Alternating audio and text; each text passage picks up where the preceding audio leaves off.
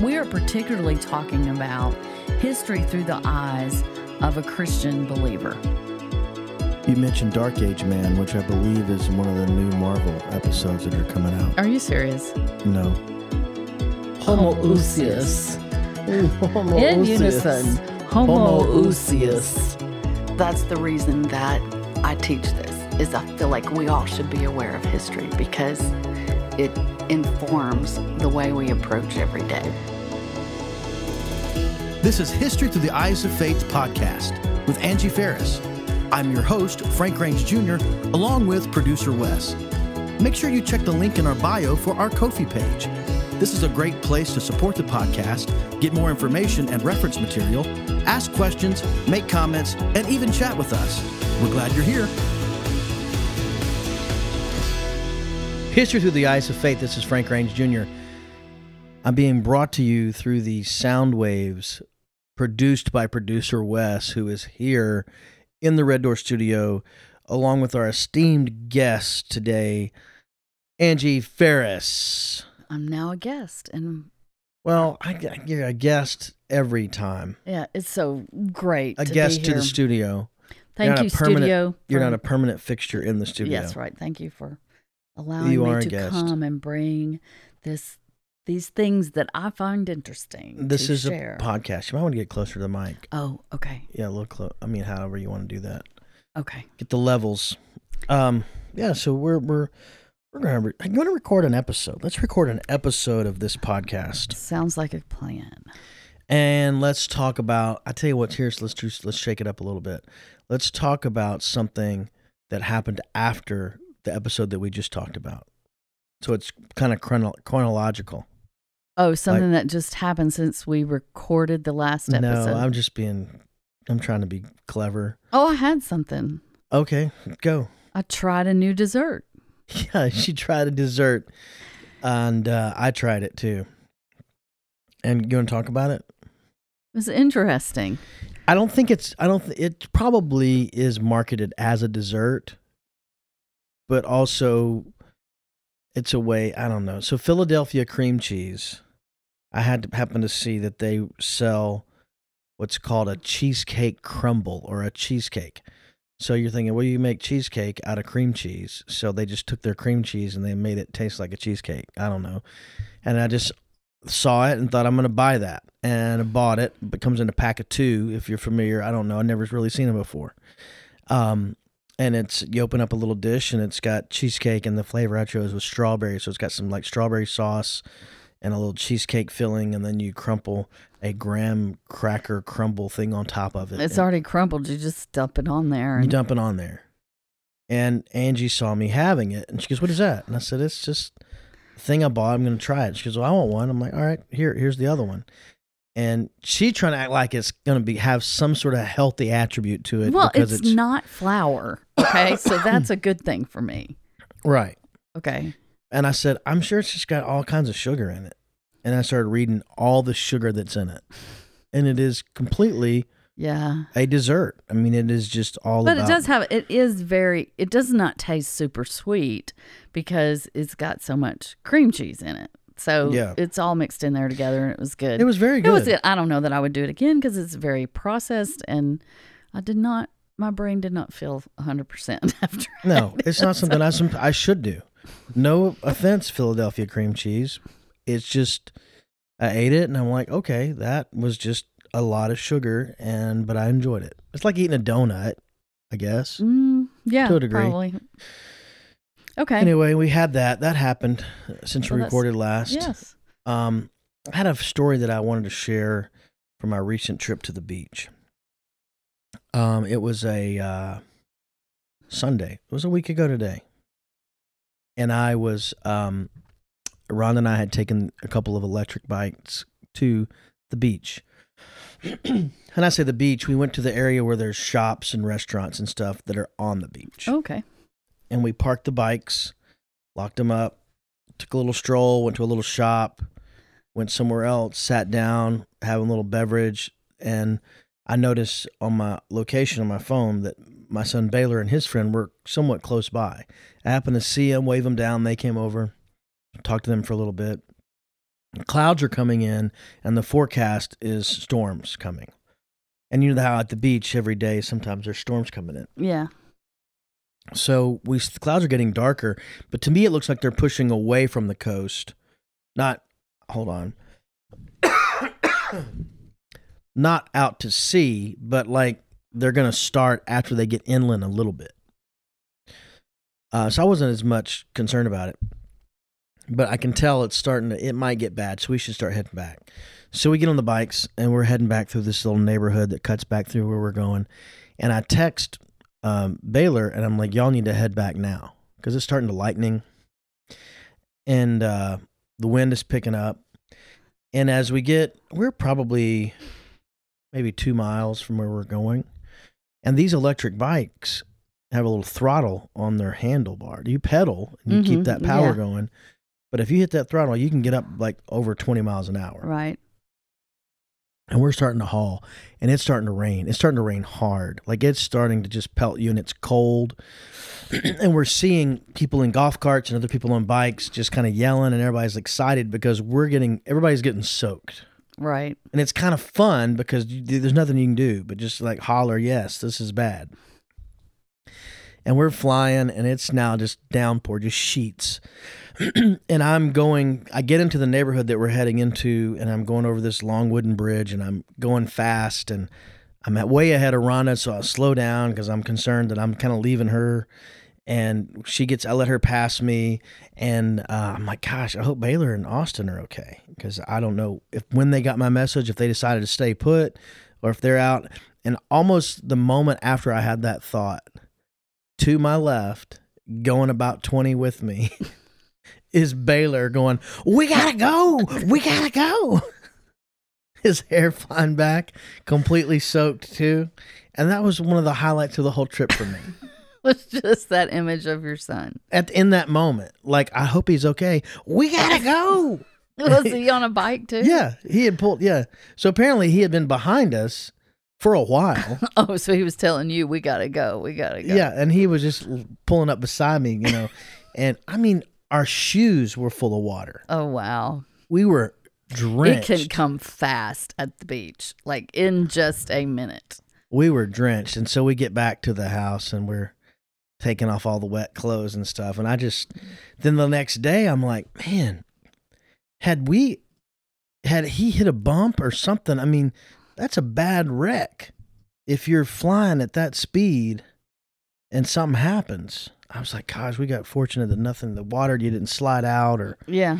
but I still have a fond memory of looking and seeing that. Isn't it funny the little things? And then you talk about it forever. Then it's like Mm. Oh, I'm going to talk phrase, about it forever. We gotta go. We gotta go. That's gonna come up twenty years from now, yeah. and it's gonna be like a thing. Yeah, it's really a lot of fun. And so we had a good good time. Yep. Uh, yeah. So we could go today. I was caught in a rainstorm. Yeah. All right, so, So- that's the episode. Yeah. And, so um, here's I, I have a story, and and we'll be quick, folks.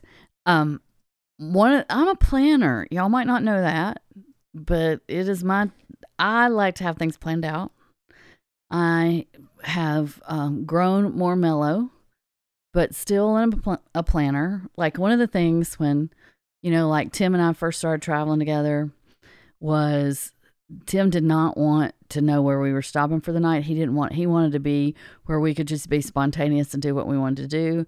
And I needed to have it all planned out before we left because back then, you didn't have the internet. You didn't have, you know, like you could, you had to do your research, find out where you're going, find your hotel room, all that stuff. Thank technology has helped us greatly, but we've now migrated to the point where I can wait until the day to make the reservation. So we were kind of into the day and can see kind of where we're going to be. And he is more comfortable, okay, saying we're going to stop here, you know, that kind of thing.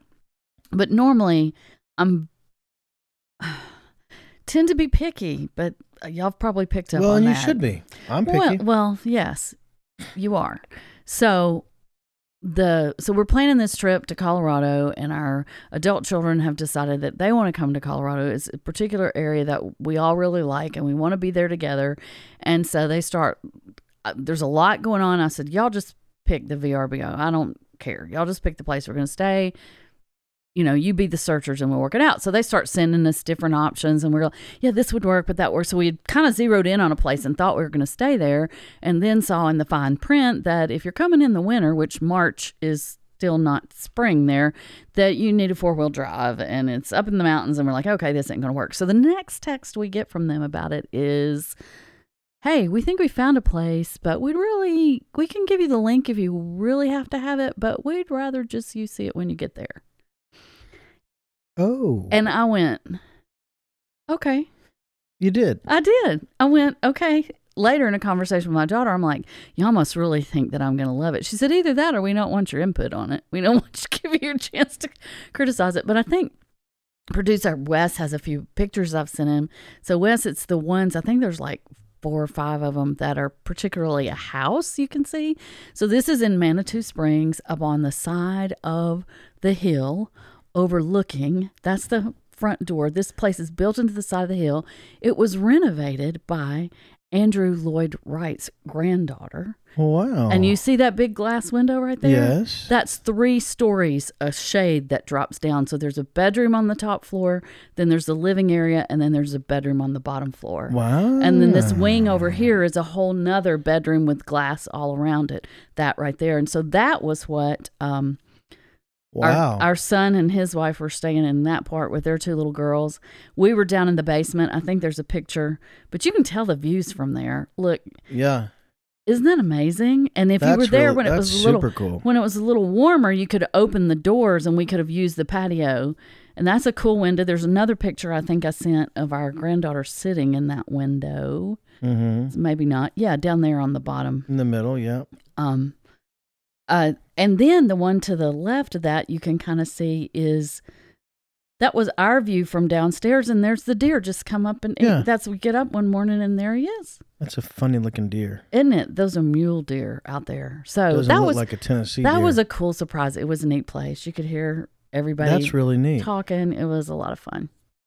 A lot of fun. I'll come back to those others later on. Um, we can talk about that if we have a chance at the end. But I think the people on the listening would, are really enjoying those pictures. well, I'll put them up on our Instagram, folks. The week this episode comes out, just keep checking in. If it's not there, I'll get it there, and Yep. we'll, you can see some of our vacation. And it's called oh, I can't remember what it's called, but I'm sure you can find it. VRBO, Manitou Springs. So I think it's called the Vista House or something like that because the view you could see Pikes Peak off to the right when you Mhm. were out on the porch. And I hear there's great donuts at the top of Pikes Peak. I've heard that too. Mhm. I actually got to try some. I didn't get a chance. Anyway, it's a fun place. We love it out there. Yeah. Um, Uh, a lot of elevation though. I mean, like we were at six, seven thousand feet and above for a whole week. So yeah, joints were feeling that. Yeah. Hmm. What? You were feeling the joints in Colorado, No, the joints in my body were feeling Oh, the okay. elevation. but the other joints helped the joints in yeah, I love the joints. Yeah, she does. Um, so we're into episode ninety-one. Wow. where uh, I think I remember we kind of did a wrap up on the Crusades on the Crusade, and um, we're going to talk about some of the people involved in the Crusades, little personalities, yeah, I'm- positioning, Well, events. no, let's phrase that a little bit differently. We're not really going to talk about. There were several names that were mentioned during the course of Well, dis- Richard the Lionhearted. yeah that we will come to later on. later on. okay, as we move through history. But what we're doing now is going back to this end. Um, I'm going to need to check my dates, but pretty much around the end of the 11th century. And um, talking about What was the first Crusade? Yeah. 1095. yeah, so we we went and covered the topic the Crusades. Now we're going back to around the end of the 11th century and talking about some other things. Okay. okay. All right. So um That have to do with faith. obviously because it's history too the odds of faith. Mhm. So remember we've had this discussion about the Church of Piety and the Church of Power. Yeah. Okay.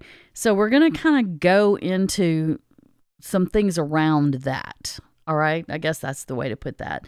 These first comments are coming from Robert Godfrey in his lecture series, A Survey of Church History. And his, um, We also talked about the investiture controversy. Do you remember what that is? The idea that the Pope wants to appoint the bishops, but the king feels like they should appoint the bishops. So there's a struggle between church and state, right? Mm-hmm. And so what Godfrey says is the competition between church and state for primacy in medieval society fostered protests from many people who objected to the church's quest for power and influence. Okay? Monasticism offered a different vision for the church. Okay, so you've got that church of power. And then now he's not using the words power and piety. Those come from Rodney Stark, but he's kind of talking about the same thing. Because he says monasticism offered a different vision for the church. Monastic communities emphasized leaving behind one's family, property, and worldly values in order to fo- focus exclusively on God. Eventually, many monastic orders were given so much wealth that their focus on simple living was exchanged for luxury, sloth, and laxity. Hmm. Because they're being pulled into this feudal system and are being given lands and they're farming the land. And so things are growing into more.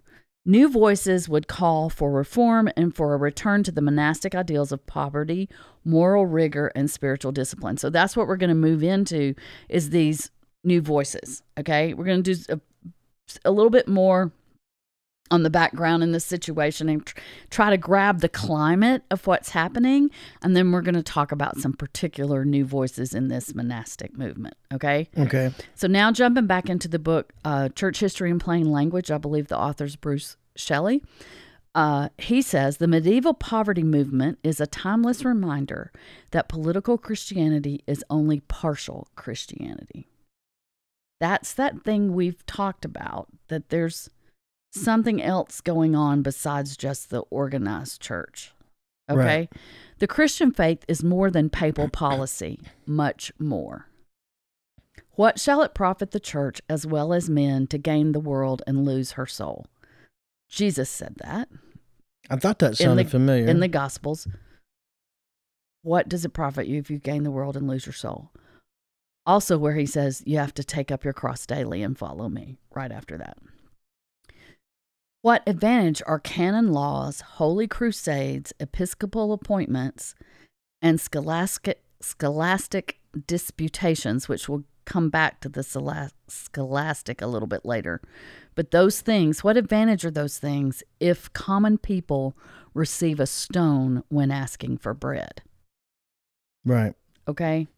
The gospel of voluntary poverty drew its strength from a deep and widespread resentment of a corrupt and neglectful priesthood.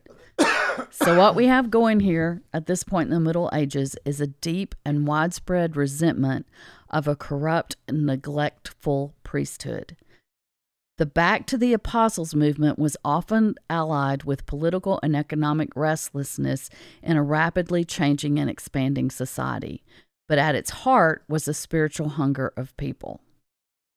Okay, so this is being called the voluntary pov- the gospel of voluntary poverty, the Back to the Apostles movement. Okay, at a time when it was desperately needed, pastoral care was a lost art. And he's talking about right here during the end of the 11th century. Yeah, in the this point in the Middle Ages, Robert Grosseteste, Grosseteste, I guess that's how you say that, the able bishop of Lincoln, England, from 1235 to 1253, decried the covetousness, greed, and immorality of the clergy. He said, and I quote, as the life of pastors is the book of the laity, it is manifest that such as these are the preachers of all errors and wickedness. The So li- that's around 1200. In the 13th century, yes. And he's saying that these pastors are just full of wickedness. Yeah. And the foundation of all of this, he said, is the Roman court. It appoints not pastors, but destroyers of men. That's some pretty large frustration. So a pretty dysfunctional church. in the sense of gain the whole world and lose your soul, yes. His complaint had a familiar ring to it. As early as the 10th century, monastic reformers had called for a return to the poverty of the early church. You look back at that early time when they didn't have power and prestige. and were leaning on God every day and taking care of the poor and the widowed and all and they're going, okay, we need to go back to that. Every zealous preacher knew if apostolic poverty is the Christian ideal, then bishops in their embellished palaces and monks in their wealthy cloisters were not living the Christian life. If apostolic poverty is the Christian ideal, then bishops in their embellished palaces and monks in their wealthy cloisters are not living the Christian life. No, they're living they're living the worldly pleasures and comforts. In earlier centuries, however, all such appeals to sacrifice were conveniently channeled into some new monastic reform. Within the church itself, it was business as usual. So, like, yes, let's create this order over here, and but we'll keep doing our business. Okay, move it over that way. The 12th and 13th centuries proved to be different. Not all preachers of apostolic poverty were willing to remain within the acceptable boundaries of the church. When they turned against the church, they entered the ranks of heretics. So, if you turned against the church, you entered the ranks of heretics. And so he's going to talk a little bit about what that means. Modern Christians find it all but impossible to understand the medieval attitude toward heresy. Okay, so heresy is defined as non orthodox. Okay. So outside the teachings of Scripture, in this case, outside the teachings of the church. Okay. We believe deep today, we believe deeply that religious faith is a matter of personal choice. But we seldom think of religious beliefs as life and death matters. You believe what you want to believe, that's your deal. I believe what I want to believe, that's my deal. That's kind of the approach of modern Mhm. um, Christians. Why should anyone either die for his own faith or kill another for his? Why should that ever happen? You know, that's a concept doesn't make sense to us. Medieval Christians, however, never considered faith strictly private. They didn't really consider anything private. Society was lived together and everything was connected. And Okay. I didn't make a choice that wasn't going to affect. I didn't make choices. The my place in the world made choices for me. Hmm. Okay? Christian beliefs were the cement of society. Denying a doctrine was tantamount to treason. Wow. Christendom was, to shift the image, a socio political body, and the Christian faith was its life giving soul. So, Christendom, which is all of these Christian nations, would be all, you know, we on that colored map we had uh, two episodes ago, and we saw the colors on there. All of that is considered Christendom, and it was a socio political body, and the faith was its essential life giving soul. So heresy in Christendom was no more acceptable than cancer in the flesh. If you have cancer in your flesh, we want to cut it out. Want to kill it, make it go away Right. before it makes everything sick. Same thing with heresy in Christendom. In the Middle Ages. Yes. But what is heresy? In the 12th century, it was the denial by a baptized person, which is anybody, because you got baptized when you were born, of any revealed truth of the Christian faith. So if you denied any re- revealed truth of the Christian faith, it was considered heresy. Among these truths were the unity of the church and the divine appointment of the Pope as head of the church, Hmm. as head of the Christian body. So if you denied that, the Pope was divinely appointed as head of the Christian body, or if you were not in unity with the church's beliefs, then you were a heretic. Therefore, disobedience to established authority was itself heresy. Disobedience to established authority was itself heresy. Now, a cancer that has to be cut out. In dealing with heretics, then, the church had two primary objectives one, the conversion of the heretic and the protection of Christian society. The second one, the conversion of the heretic and the protection of Christian society. But how far can the church go to protect society? Is it right to take a life in order to protect other lives? Heresy drove the Catholic Church to her most serious internal conflict. How can the church employ violence to safeguard a peaceful society? And we're going to come back and have a discussion on that violence and what that looked like. Goes by the name of the Inquisition.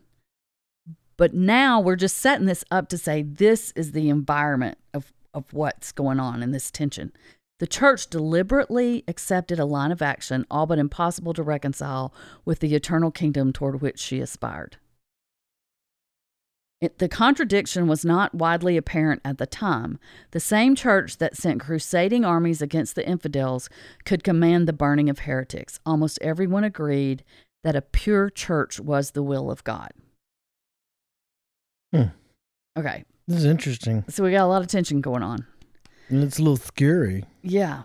And um yeah. So here's this is something there's a book called Famous Men of the Middle Ages. I think we've referred to that before, also a textbook. Um and then has a quote that I found interesting and wanted to stick in here. There is a sad fact about the institutions which men found. No matter how clearly the founders may state their goals, eventually high purposes degenerate and organizations develop bureaucracies whose main goal seems to be to preserve their own existence and power. Say it again in layman's terms. We've talked about that before. we have. that uh how did we say it that the purpose of the organization becomes subservient to the existence of the organization so i'll read it all again there's a sad fact about the institutions which men found so the organized church is an institution founded by men Right. okay at least in our protestant viewpoint Mm-hmm. no matter how clearly the founders may state their goals, eventually high purposes degenerate. So the lofty goals that they have degenerate, Mm-hmm. and organizations develop bureaucracies Mm-hmm. whose main goal seems to be to preserve their own existence and power. And we see that in corporations, anytime people get together. It's about more uh, we see it in politics. We it's an accusation given to our uh, national capital right now and a lot of the people that work there. Mm-hmm. Okay. So it's it's a tendency of human institutions. The church is affected by this tendency as well. The the purpose of the institution becomes to preserve it rather than the original purpose. Yes. Yes. Every so often during the Middle Ages, someone noticed that the church was in need of reform. So we've talked about some of these already. Benedict had withdrawn from Rome and founded his monastery around 500 AD. Remember him? 500 years later, Hildebrand, another monk, led a reform movement from within the church, eventually as Pope himself, Gregory the Seventh. A hundred years later, two more reformers arose, and we're going to talk about them in just a minute. And I'm excited to talk about them. Okay. I want to hear about these two guys. So now going back to Robert Godfrey, he's going to talk about this a little bit. He says, during the High Middle Ages, many voices began calling for a return to the monastic ideal. Monastic communities had originally been established as places of separation, withdrawal from the world, and complete focus on one's spiritual condition. Right? Mhm, mhm. The principles of poverty, chastity, and obedience were to govern monastic lifestyle. However, corruption gradually began to enter some monastic communities. Certain monastic communities accumulated considerable wealth and became places of luxury instead of houses of prayer. okay. Normal. That's what Makes happens with institutions, Yep, right? Yep. Throughout the 11th and 12th centuries, new monastic orders such as the Cluniacs and the Cistercians emerged with a renewed emphasis on traditional monastic principles. The Cluniacs and the. Cistercians, mhm. okay? We mentioned the Cluniacs before because I think they're the one that came up with the idea that the Pope should be appointing the that the church should be appointing the bishops that the, the lay investiture thing back then. So now we're going to talk about this is not one of the two that the that the um famous men of the Middle Ages mentioned. This is another precursor to those two that we've already mentioned in our stories about the Crusades, and that's Bernard. Bernard. Bernard of Clairvaux, a passionate Cistercian abbot, became the symbol of the ideal monk. He lived from 1090 to 1153. So at the beginning of those crusades, and we heard about he he was the one that ended up going and having to take the bad monk who was persecuting all the Jews and killing all the Jews and sent him back and This all is that. Saint Bernard. Yeah, I think he gets he gets uh what do they call it? Canonized. Yeah, at some point. Bernard so a wise and learned monk, Bernard served as an advisor to popes and other powerful officials. Bernard zealously advocated personal holiness and a disciplined, self-denying Christian life. Bernard cultivated a great knowledge of God and of the human soul. Dante, you know, he was a writer, and his mm-hmm. Paradiso. Bernard serves as the guide who leads the pilgrim through heaven and toward God. So he incorporated him into his fictional writing because he was such a renowned figure and looked up to. As the 12th century drew to an end, monasticism was beginning to find new expressions in the mendicant orders. That word is M E N D I C A N T. So I looked up mendicant orders, and I mm-hmm. think the word actually means to beg, but I looked up what the orders were. And mm-hmm. This it says mendicant orders are primarily certain Catholic Christian religious orders that have adopted a lifestyle of poverty, traveling, and living in urban areas for purposes of preaching, evangelization, and ministry, especially to the poor. At their foundation, these orders rejected the previously established monastic model. This model prescribed living in one stable, one stable, isolated community mm-hmm. where members worked at a trade and owned property in common, okay, including the land, buildings, and other wealth. By contrast, the mendicants avoided owning property at all, did not work at a trade, and embraced a poor, often itinerant lifestyle. They depended for their survival on the goodwill of the people to whom they preached. So their vow of poverty was we're not going to own property This sounds like Jesus hippies. and we're going to travel around. Okay? Mm-hmm. While most monks had withdrawn into monastic communities, the friars of the mendicant orders spent their time among the common people. These new orders combined a lifestyle of self denial with an active preaching ministry. So the priest didn't necessarily have an acting pre- active preaching ministry. Okay, people weren't really all about going to church and listen to the priest talk, and I don't know how all that went down, but these guys are focused on it. The most influential figure among these new mendi- mendicant orders were two Francis of Assisi and Dominic of Osma. I heard of these guys. Yes.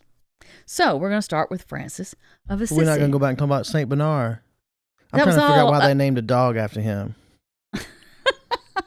what were the attributes of the dog they said? Oh my gosh. You know what? And when we were in We're Colorado, name you Saint Bernard. outside that coffee shop we discussed last Mm, episode, mhm. there was humongous Saint Bernard that was a puppy, and he was huge already. Like, oh my gosh, I forget his name. Aria talked to him. She had a conversation with him. Mhm. Call Aria, see what his name Uh, was. she probably remember. Okay, Francis of Assisi. Francis was an Italian friar who lived from 1182 until 1226. He was a mendicant monk. Well, this word came up for what Francis and and uh, Dominic became the starters of the mendicant order. So the name wasn't there yet. I got it. I got it. They were the they were the OGs. yeah. So this guy's just a, a Italian friar who lived from 1182 to 1226. That's in the late 12th century, right? hmm He was the son of a wealthy merchant family in one of the new prosperous towns of northern Italy. Remember, we are talking about those prosperous towns and the trading that was going on? That's where he was. He seems to have been well educated and to have indulged himself in all the usual passions of youth. But while he was still a young man, a change came over him. One night, when he had been attending a costume party, this is a story from uh, Famous Men of the Middle Ages. He disappeared, and his friends found him sitting on the curb of the street, dejected. What's the matter, Francis? Did you get married? They asked. Yes, he replied, to the fairest of all brides, Lady Poverty. Francis had become convinced that the source of all troubles came from quarrels over property. Hmm. He renounced his family fortune, but instead of withdrawing to a monastery to devote himself to prayer and study, he resolved to stay in the world and seek to help and serve all those he could. Sounds a little bit like Jesus. Yep. He and the followers who soon joined him had no possessions and lived by begging. Francis would not let any of his followers accept more food or money than they needed for one day. All of this is very biblical teaching. Yeah. Okay. And he had twelve followers, right? yeah, and and I don't. I'm That just going to be honest. I said he had twelve followers. I don't know. went, yeah. I don't know how many he had. Yes, he, he had ended up with a lot more than that. But I don't like that. I just saying he lived by begging. I think he lived by the contributions of other people. Right. But begging sounds like what we imagine somebody sitting on a street corner, you know, or whatever. Mhm, mhm. Francis would not, uh, so he wouldn't let them take more than they needed for a day, and everywhere they went, they sought out the sick and the poor and did what they could to help them, all while urging people to repent from their sins. Francis's followers, who came to be called Franciscans, were different from earlier monks in at least two ways. First, they were much more strict about the vow of poverty. Many of the older monasteries owned large amounts of land and were quite prosperous. Of course, none of the Benedictine monks owned the land personally, but as a group, they benefited. So even though it wasn't theirs personally, they were all benefiting off of it. Chilling. Francis insisted that his followers should never own anything, even as a group. The second difference was that, unlike the earlier monks, Francis did not believe his followers should withdraw from the world and remain in one place. Instead, he told them they should travel from place to place, never staying anywhere too long, lest they be tempted to acquire possessions and settle down. Mm. It was in traveling from town to town that the Franciscans encountered their first opposition. In several towns, the local bishops did not look kindly on these new itinerant monks who begged for their food. In some towns, the bishops issued orders forbidding the Franciscans from preaching or begging. They were evicted from some towns and imprisoned in others. Finally, Francis himself made a journey to Rome to seek an audience with the Pope. Francis sincerely wanted confirmation from the Pope as to whether his new order and its way of life conformed to God's will. To the surprise of many, the Pope gave Francis his blessing and formally recognized his followers. What one of the other authors that I read said was that the papacy had learned from previous mistakes of trying to shut down monks, and so they went with this one. And what was the who was the Pope? Mm, don't know that right here. Don't know. I should just go with the don't know and then look that up. Uh, he gave orders that the Franciscans were to be allowed by all the shops. I think it's Innocent Third. I'm pretty sure it's Innocent Third, who is a personality that we'll come to. Um, he gave orders that the Franciscans were to be allowed by all the shops of the church, all the shops of the church, to beg, preach, bishops. I bet that's supposed to be bishops and got cut up to beg, preach, and help the poor. Notice was sent to the bishops that the Franciscans were under the protection, the special protection of the Pope. Francis called his group the Friars Minor, Lesser Brothers. We call them the Franciscans. Almost from the start, Francis's vision was for the world. He tried to go to Syria and to Morocco, but was thwarted by misfortune. Then, in a crusading expedition to Egypt, gave him a crusading expedition to Egypt gave him his opportunity. With 11 companions, 11, very close, there were 12 altogether, mm-hmm. he accompanied the army to the Middle East, where 12 in 1219 he tried unsuccessfully to convert the Sultan of Egypt. From Egypt, he visited the holy places in Palestine, and it was more than a year before he saw Italy again. During his absence, Differences arose among the brothers. Some felt that their rapid growth demanded more organization, more rules, more supervision. Others tried to cling to the original principles of Christ like poverty. Upon Francis's return to Italy, he saw that the problems were more than he could handle. He was a model, not a manager. Mm. Isn't that an interesting thing? To recognize your role, he's a model, not a manager. So he appealed to the Pope to appoint Cardinal Ugolino as his advisor, and soon he surrendered the administration of the Brotherhood to his associate Peter de Cattaneo. And here's his prayer Lord Jesus, he prayed, I give thee back this family which thou hast didst entrust to me. Thou knowest that I have no longer the strength or the ability to take care of it. It is a familiar scene in Christ, that was end quote. It is a familiar scene in Christian organizations. One man establishes, another man administers. Ugolino, who later became Pope Gregory the Ninth, admired Francis greatly, but he was above all a prince of the church. He admired Francis greatly, but he was above all a prince of the church.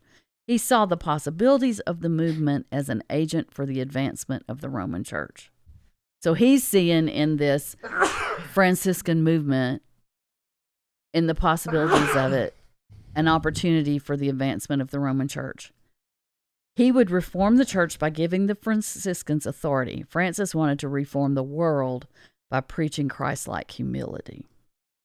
And then Francis died at some point in the 40s, right? 1240s. Where he was say? canonized St. Francis in 1228, two years after his death. So he died in 1226. Oh, okay. Francis was the first saint considered to have received the stigmata. What's the stigmata? You remember that?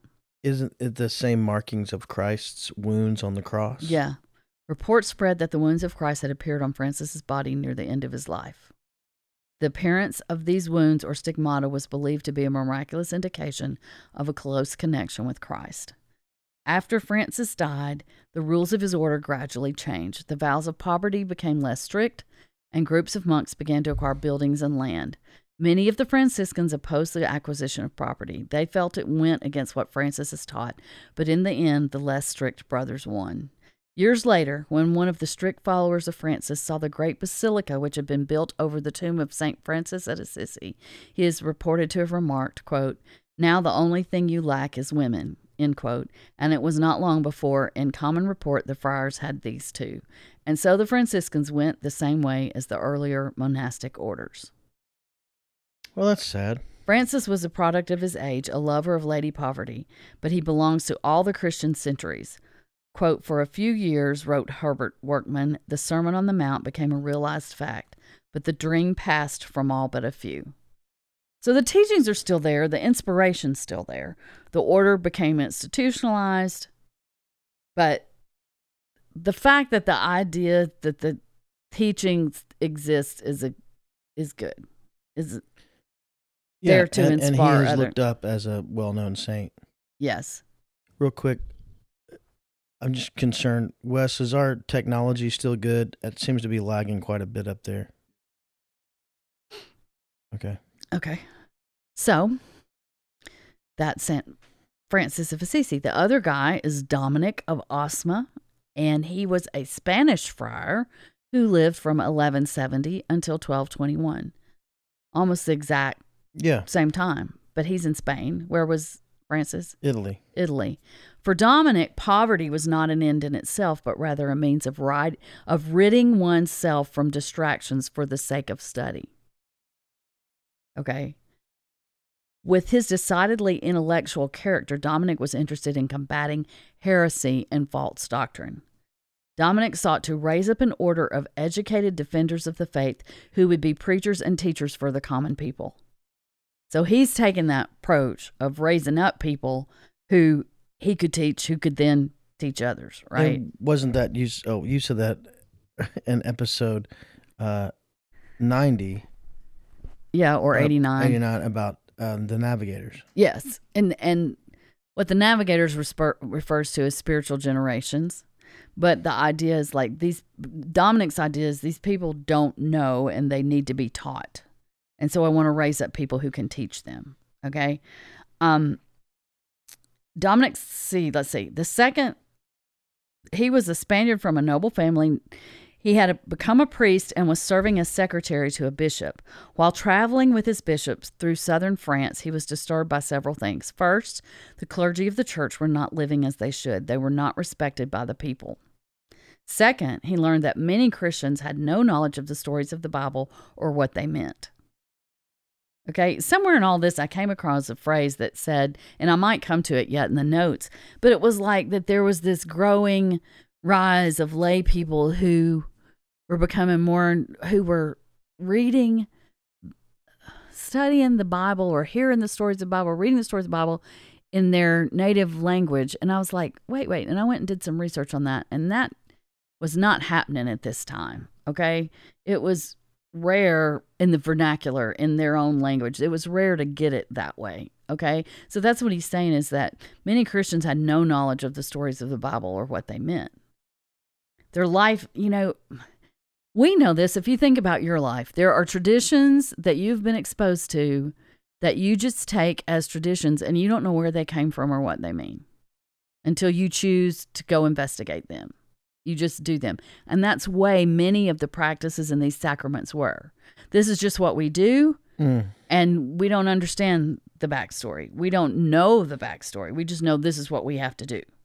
And this is what we have to do to be a part of society. This is what we have to do to not be condemned to hell. And this is what we do. Okay. So he's noticing that they don't know the stories of the Bible or what they meant. So Dominic believed that the heretics would listen if the preachers themselves were committed to poverty. So, first of all, the clergy should live according to what they're preaching, and then that would motivate people to listen, Mhm. right? Which is true, right? To win the heretics, Dominic went forth among them as a poor man, barefoot and begging. Dominic decided that what was needed was a group of traveling teachers. Dominic began the movement himself and soon was joined by a number of companions. They went from town to town preaching and teaching the lay people and called on the clergy to reform their lives. So they're doing those two things. They're preaching and teaching the lay people and they're asking the clergy, t- calling on the clergy to reform their lives. From the very beginning, the Dominicans, as the followers of Dominic came to be called, were devoted to education. And today around the world, there are many schools which have been founded and are run by Dominicans. So you will still run you run into all over the world Franciscan monks, Dominican monks, okay? In 1220, the Dominican mission and lifestyle gained official approval. Let's see, I'm going back to look at his dates. He died in 1221. So it was official approval the year before he died. Um, the new preaching order that we know as Dominicans was called a mendicant which means begging, and the term friar or brother distinguished them from monks because, unlike monks, they went forth to live among the people to preach and teach. We've talked about that before. Like, what's the difference between a friar and a monk? And there you go. Okay? Because the friars are moving, they don't have a place. It's interesting that mendicant came from Dominican. It didn't. It means begging. Okay. It didn't. You're right. You just said that. Um, I don't think it did. Uh, let's see. One of the most important things Dominic did was use his skills as an administrator to devise a system of government for the Dominican order. Each region was divided into provinces, and in each region, the order was governed by representatives elected by each of the Dominican houses. It is very likely that the English Parliament, which began under the auspices first of Simon de Montfort and then of Edward I, whose confessor and friends were Dominicans, owed some of its features to this Dominican influence. Okay. So That's Parliament. Yeah, English Parliament. Because of their efficient organization and dedication to education, St. Dominic was often called the hammer of heretics, and his friars the hounds of God who drove lost sheep back into the fold. Now, What was Don- Dominic's fir- full name? mm, You said it in the beginning. uh, I just have Dominic of Osma. That's all okay. I have. Okay. Dominic of Osma. Yeah. So um, Dominic was canonized in 1234, which would have been 13 years after his death, and his order continued to develop into one of the most influential groups within the medieval church. After his death, he was credited with receiving the idea of the rosary from the Virgin Mary. That was after his death. Unfortunately, for the reputation of St. Dominic and his order, in later years, the popes chose the Dominicans to direct and staff a new institution, the Inquisition, whose purpose was to bring heretics back to the church by more stringent means than preaching and teaching. So, unfortunately, when the Inquisition starts, they appointed the Dominicans to oversee it, and that What? Was- when did the Inquisition start? We will talk about that when we get to the topic of the Inquisition, which I am not prepared to bring today. But you can't tell me when it started. No. Sometime around this time, but I'm finding out different things about it. So I don't think it was like it just started and only lasted this long. I think there are different periods of but but the policy of it started somewhere I would say in the 13th century. Okay? But I don't know that for sure Okay. and we'll be bringing that to a future episode. Um, so that's a shame that the Dominicans got chosen to head up this thing, okay? Because they were called the hounds of God. They wanted to drive lost sheep back into the fold, but whether they wanted to force them through torture, I don't know. Probably not. When heretics failed to recant to their satisfaction, they often took drastic measures to prevent heresy from contaminating others. Remember that idea? Like, how do you keep the church poor, pure, and at the same time want to reform the heretic? So, if you won't reform, we got to take you out. like a cancer. Yep. The methods of the Inquisition represent some of the worst things ever done in the name of Christianity, but its excesses cannot be charged to Saint Dominic. Okay? All right. Thus, Lady Poverty, which is the name of a chapter in this um, church history in plain language, this idea of living a life of poverty and depending only on Christ and his generosity through others. That idea remained a challenge to the church of wealth and power. But like the vision of universal dominion, it proved an impossibility for the whole church for all times. It Hmm. proved an impossibility for the whole church for all times. So that is the tension. It is the tension when we own things, right? Yeah. I would be nice not to ever own anything. But know that you're taken care of. Mm-hmm. And scripture tells us we are. Yeah. Consider the birds of the air, the I wish my lilies of the creditors knew all that. Yeah. So it's a little bit that's Francis and Dominic and this movement that grows out of the corruptness of the church. So you can you can see that the organized church now, and we're going to talk a little when we talk about Innocent the Third, when we talk about the Inquisition, is becoming a powerhouse that is not Not super similar to its foundation. Yes, not reflecting that. Mm-mm. And so this is an effort to try to reflect that. Now, one thing I didn't do research on that I wanted to and just didn't get back to because I've I've read about it and I just needed to like find quotes and find information. I didn't go back to doing that. But Christians were known in the early days for the way they cared for the poor and the widowed and the hungry and the idea of hospitals and treatment and taking care of those around you grew out of Christianity. Mm-hmm. And I think that that's something important for us to know today because the government did not do that. It was the church that was doing that. and then the church got married to the government, so maybe it looked like the government was doing it. And then all these years later, we think it's an expectation of government. Yeah, it's interesting. In the book Mere Christianity by C.S. Lewis, Yeah. it was not just a book, it was a radio show that got turned into a book. He talks about the one of the, the evidence of God in our culture is the fact that we have hospitals and that we have things the purpose to care for others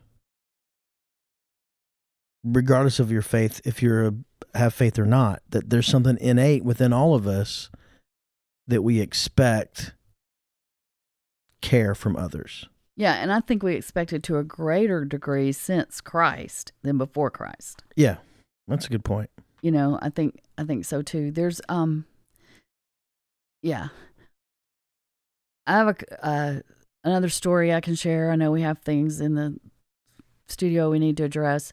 I the, we were at this conference and the navigators are really stressing spiritual generations and i don't just want to say the navigators we're part of that group and it's always it's been on our heart to work with people to come to Christ if they haven't, and then help them grow in such a way that they can lead other people to Christ, whom they can help grow, who then can lead other people. You know, the spiritual generations. That that was Jesus's model. He had his twelve, and then he had his three inner circle, and then he had the one that really, you know, Peter, kind of the ringleader, and and when he left here to ascend to the Father, that's who his message was left with. And yet here we are, 2,000 years later, with believers all throughout the world. And it hasn't spread by force, it's spread by those relationships.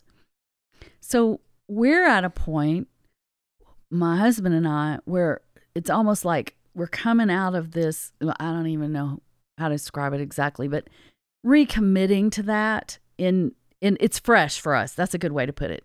Where it was fresh coming out of college and we've, you know, raised our family and lived our life and continued to practice those methods and work with people. And that's really where my heart is, guys, you know. And so now it's fresh again. And so I was talking to Tim, I was like, how does the podcast fit into that? I mean, like, how does that you know, because this is just like talking into a microphone and people are listening, and I'd love to hear from you guys, but honestly, we don't that much. So please reach reach out. We even have a chat room. You can, you know, contribute, become a monthly giver, and be in the chat room with us. We would we'd love to talk to you. But there's not a lot of personal interaction going on right now. I'm like, how does that work? And I thought it was so cool what he said because he said, "Isn't that what the podcast is about? Is you're tracing the history of all those spiritual generations." You're testifying to what God has done throughout human history. hmm And so I want us to keep highlighting that. I want us to think about that. This topic lends itself very much to it because Yeah. there's this clear contrast between the organization, the bureaucracy, the power of the church, and these men who are saying, no, wait, this is the way of Christ. We need to reform, we need to pull back. But throughout all these generations, there are faithful Christians who are finding their way with Jesus, regardless of what that big church is doing. And sometimes God's using that church to bring things about. Yeah, it's all very interesting. That's a good. a- That's a good aspect. I'm gonna be thinking on that. You know, like how can we talk just like the things about the idea that there were these natural interventions that prevented Muslims, some of those Muslim captors later in history from where we are now from from taking those lands and yet they remain Christian. That didn't mean mean that those lands were better or more perfect or any of that, but it did mean that there was an environment created in those lands where it was easier to talk about Jesus and to have these kind of movements that might not have been possible had the Muslims overtaken it. You know? Yeah. So it it's kind of cool to think back on that. Anyway, thought this was a place to bring that up. So you talked about being at the beach. I want to tell a story. I'm doing all the talking. I'm sorry. Go tell it. So we went to Colorado Springs, the Rocky Mountains, but we went to the desert. Oh, that's right. I remember Sarah posting a picture. Have you ever heard of the Great Sand Dunes National Park? Maybe. Yeah, I guess so. I saw the picture. It's in the Rocky Mountains. And Wes, if you want to put those pictures back up, it's in, and it's the largest dunes in in North America. They're huge. It's like the Sahara. There's a picture of our family Mhm. on the dunes. Now this is looking back toward the mountains. Most of the dunes are to the side or in front of us in that picture. But it was a half a mile walk from the parking area across the sand just to get to the dunes. But those are people, Frank, in those pictures. Yeah, it's like Tatooine. Yeah, it, it it's huge. It's more, I guess, like Tatooine. It's like, look, that's a person way up on the top of that hill. That's pretty cool. And those are two people there. So you can imagine how big those things are. And then I think there's a couple Sarah rented a, a board and a sled. And so we were using that and Somebody trying to get a broken ankle. oh my gosh, that's a that's a picture back of the house. But um I think there's another one of of Tim taking a picture. Like, oh, there's the babies on the sand. Mhm. That little seven month old was loving it. Okay. But I think there it is. Is that not the coolest shot? that is cool. The Sarah footprints. took that. Tim had walked up there to the top of the hill, and y'all, it's a picture of Tim taking a picture, like he's bent over over his tripod with the sun setting behind it, and we saw the most beautiful sunset. So there gives you perspective, Frank. That's all the dunes, and those are probably like two miles away from where we are Wow. and then there's the mountains back behind that. But wind, I told you it was the trip of the wind. That wind, it was about 40 degrees maybe, and the wind was blowing like I don't know how many, lots of many miles per hour. And you're walking across the sand. And of course, what does the sand do when the wind's blowing? It hard? blows up in your eyes. It is. It was all over the place.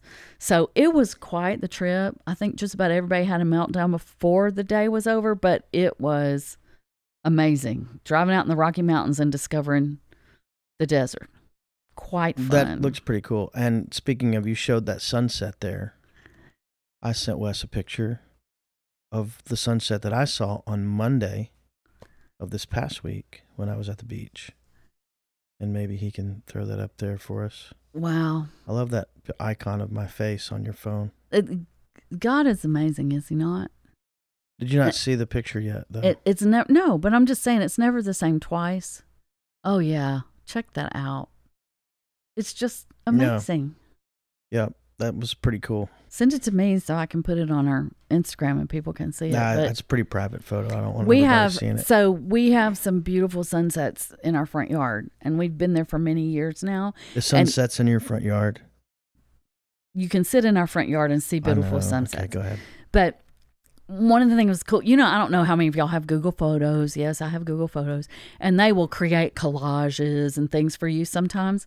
And it created this oh similar shots, and it made a collage, and it was sunsets from our travels. Like there's our front yard, and then Mhm. there's a few years later over at this spot, and this it was just the coolest testimony to God's cre- creativity. It was just, oh my gosh, every person is unique, every place is unique, every sunset is unique. Like It is. God is showing out. Okay, What about this gift bag? Is it unique? it's it's kind of unique. Yeah. All right. It's for the other person in the studio. So it's probably me. It is for you. Well, the previous episode there was a gift bag that was for producer Wes. This episode there's a gift bag. It's apparently for me. Yep. It's a medium size brown paper bag. And we hope you like it. You know, I'm excited. It's got good weight. It's a used bag. It's got paper. Just because I have to have some paper. I just have to. Is it cold? It's a little warm, cold. It's supposed to be cold. Yes. It's coffee beans. It's actually ground, I think. No, it's beans. Is it? I can tell by holding it. Oh, I thought they ground it, but that's okay. But I I got I have a grinder. Umpire State. I'm smelling it. Mountain Roasters, Colorado. That smells really good. Do you smell that? Do you see the name of it? The name of Cabin. Yeah. That is from that coffee shop. I'm gonna read about it here. I won't do it on the air, but I'm gonna read about she it. She said it was cool. one of their most popular. If you, I hope you like a dark roast. I oh, do. I went with the dark roast, and it's called Cabin. Colorado Coffee Merchants is a small batch specialty coffee roaster that roast. It's dark, folks. That roast.